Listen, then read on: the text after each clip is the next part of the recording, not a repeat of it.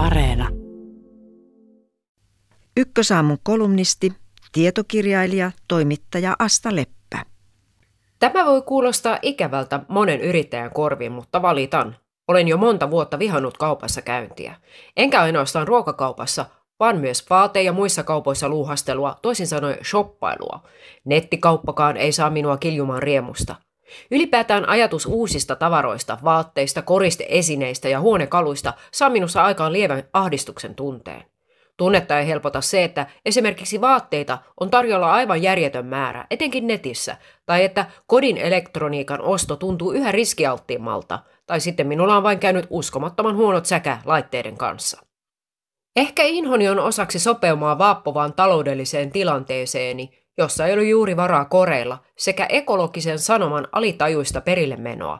Ei kiitos enää lisää paskaa kaatopaikoille ja maailman valtameriin.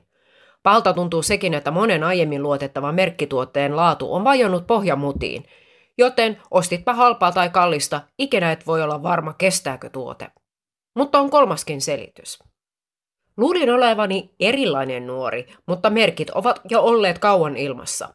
Jenkkilässä palvelut ovat olleet suurin työllistäjä jo yli sata vuotta ja bruttokansantuotteessa yksityinen palvelusektori ohitti tavaratuotannon toisen maailmansodan jälkeen. Suomessa kivuttiin samoihin lukuihin huomattavasti myöhemmin, mutta nykyisin reilut 70 prosenttia työläisistä paiskoo hommia palvelualalla. Viime vuosikymmenellä myös kuluttaminen siirtyy tavaroiden asemesta selkeästi enemmän palveluihin. Muutos näkyy myös ympärillä, vaikkakaan ei yhtä konkreettisena kuin tavaratalon sisääntuloaulaan viekoittelevasti asetetut sesongin värejä mukailevat sohvatyynyt, metalliset koristepeurat ja tekokaislakimput. Erityisesti milleniaalien sukupolvi on ottanut asiakseen elämysten ja kokemusten, siis jonkinlaisen elämäntavan kuluttamisen.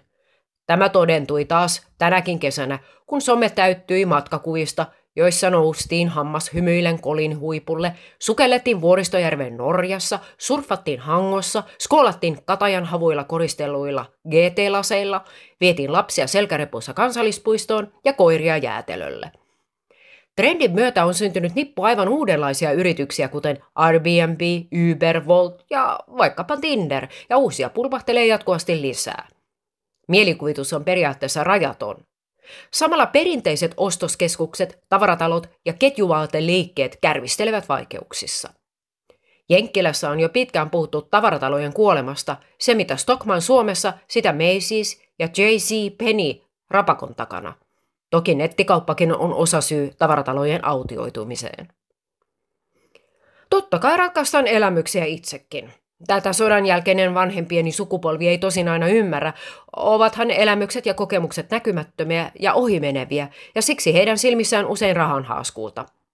Katoavuuden ongelmaan on onneksi keksitty sosiaalinen media, jossa omia huippuhetkiä sopii mainostaa.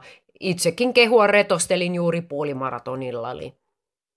Kun palveluala laajenee ja syvenee, tarkoittaa se konsumerististen lakien mukaan aina vain uusien tarpeiden luomista – Ennen riittivät kiharat kampaajalla kerran kuussa, nyt tarjolla on yhtä säännöllisiä kulmakarva- ja tekoripsihoitoja sekä huulten täyttöä.